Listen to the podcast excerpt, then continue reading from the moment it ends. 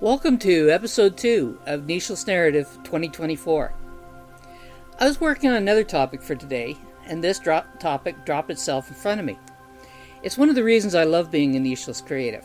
I get to pivot on a dime when the spirit strikes me, and not have to worry if the pivot is within my niche. Buckle up. Sip your favorite beverage. This might be fun. Every day, I start with a single word and the generative art engine Midjourney to create an image to represent not only the word, but how it can represent personal growth and spiritual journey. I call this project The Daily Echo. If you follow me on social media, you see the images appear every day along with the quote I create to represent the image.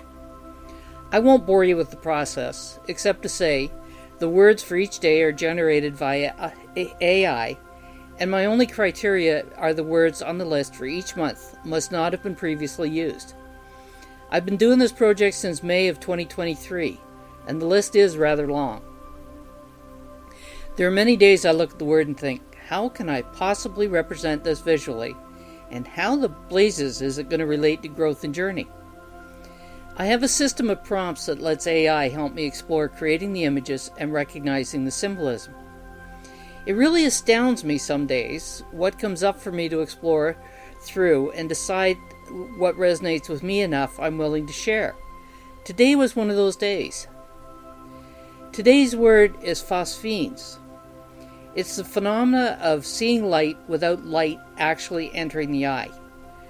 The definition went on to say, this visual sensation can occur through various means, such as applying pressure to the closed eyes, sudden exposure to bright light, and electrical or magnetic stimulation of the visual cortex.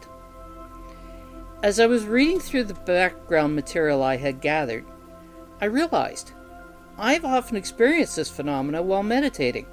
Not every time, but often enough to know it wasn't my imagination. I just never really knew what to call it until now. The first few times it happened, I largely chalked it up to light getting in past my closed eyelids. Then I tried meditating with a mask to block any light creeping in. I was curious to see what would happen. The total blackout didn't change the effect. What was it? I would see light, usually swirling colored light, often one color like blue, purple, green, and occasionally white. On rarer occasions, I would experience what was like a small white light with the color swirling around it. The experience really is fascinating. The blackout mask helped me to realize this light was coming from within. It's no surprise to find many wisdom traditions place significance on the idea of the light within each of us.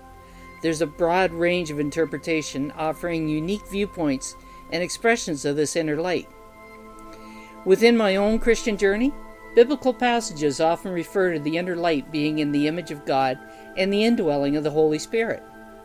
The light is a guide and source of spiritual insight and integrity. The Sermon on the Mount discusses the spiritual light that comes from following Christ.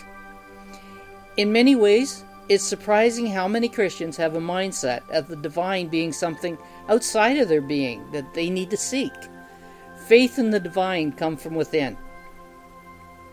The Buddhist traditions, with his emphasis on meditation, mindfulness, and ethical living, view the light within as our innate potential for enlightenment and ability to attain Buddhahood.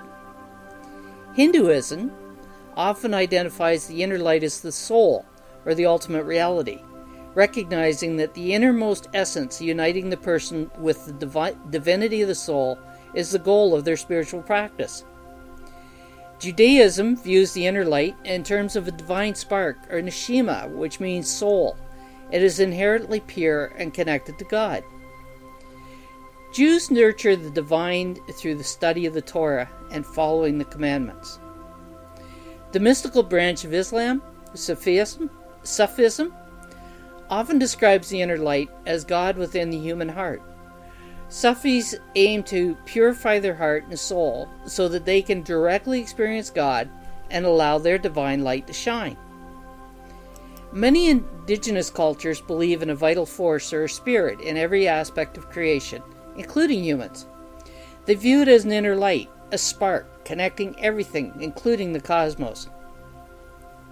Even philosophical schools of thought explore similar concepts through the lens of reason, consciousness, and seeking virtue. Stoicism teaches the importance of living a reasoned life in balance with nature. This approach can also be viewed as nurturing the light of reason and good within. I've always believed that the wisdom traditions all pursue similar truth on different paths. The concept of inner light finds many similarities. As a person who has learned to embrace the strong intuition I have, I experience my inner light through the guidance of my intuition. It's my universal consciousness, God, guiding me with the innate wisdom I'm not always aware of until it surfaces, usually when it's needed. Oh, the topic I was writing about before I pivoted? It was to be about the compass and how it changed the world. What better compass can there be than the guidance of our inner light? Let me leave you with today's quote. Phosphenes, lights created from within, are an encouragement to let our divine spark and intuitive energy provide insight and awareness in our journey. I hope you enjoyed today's episode.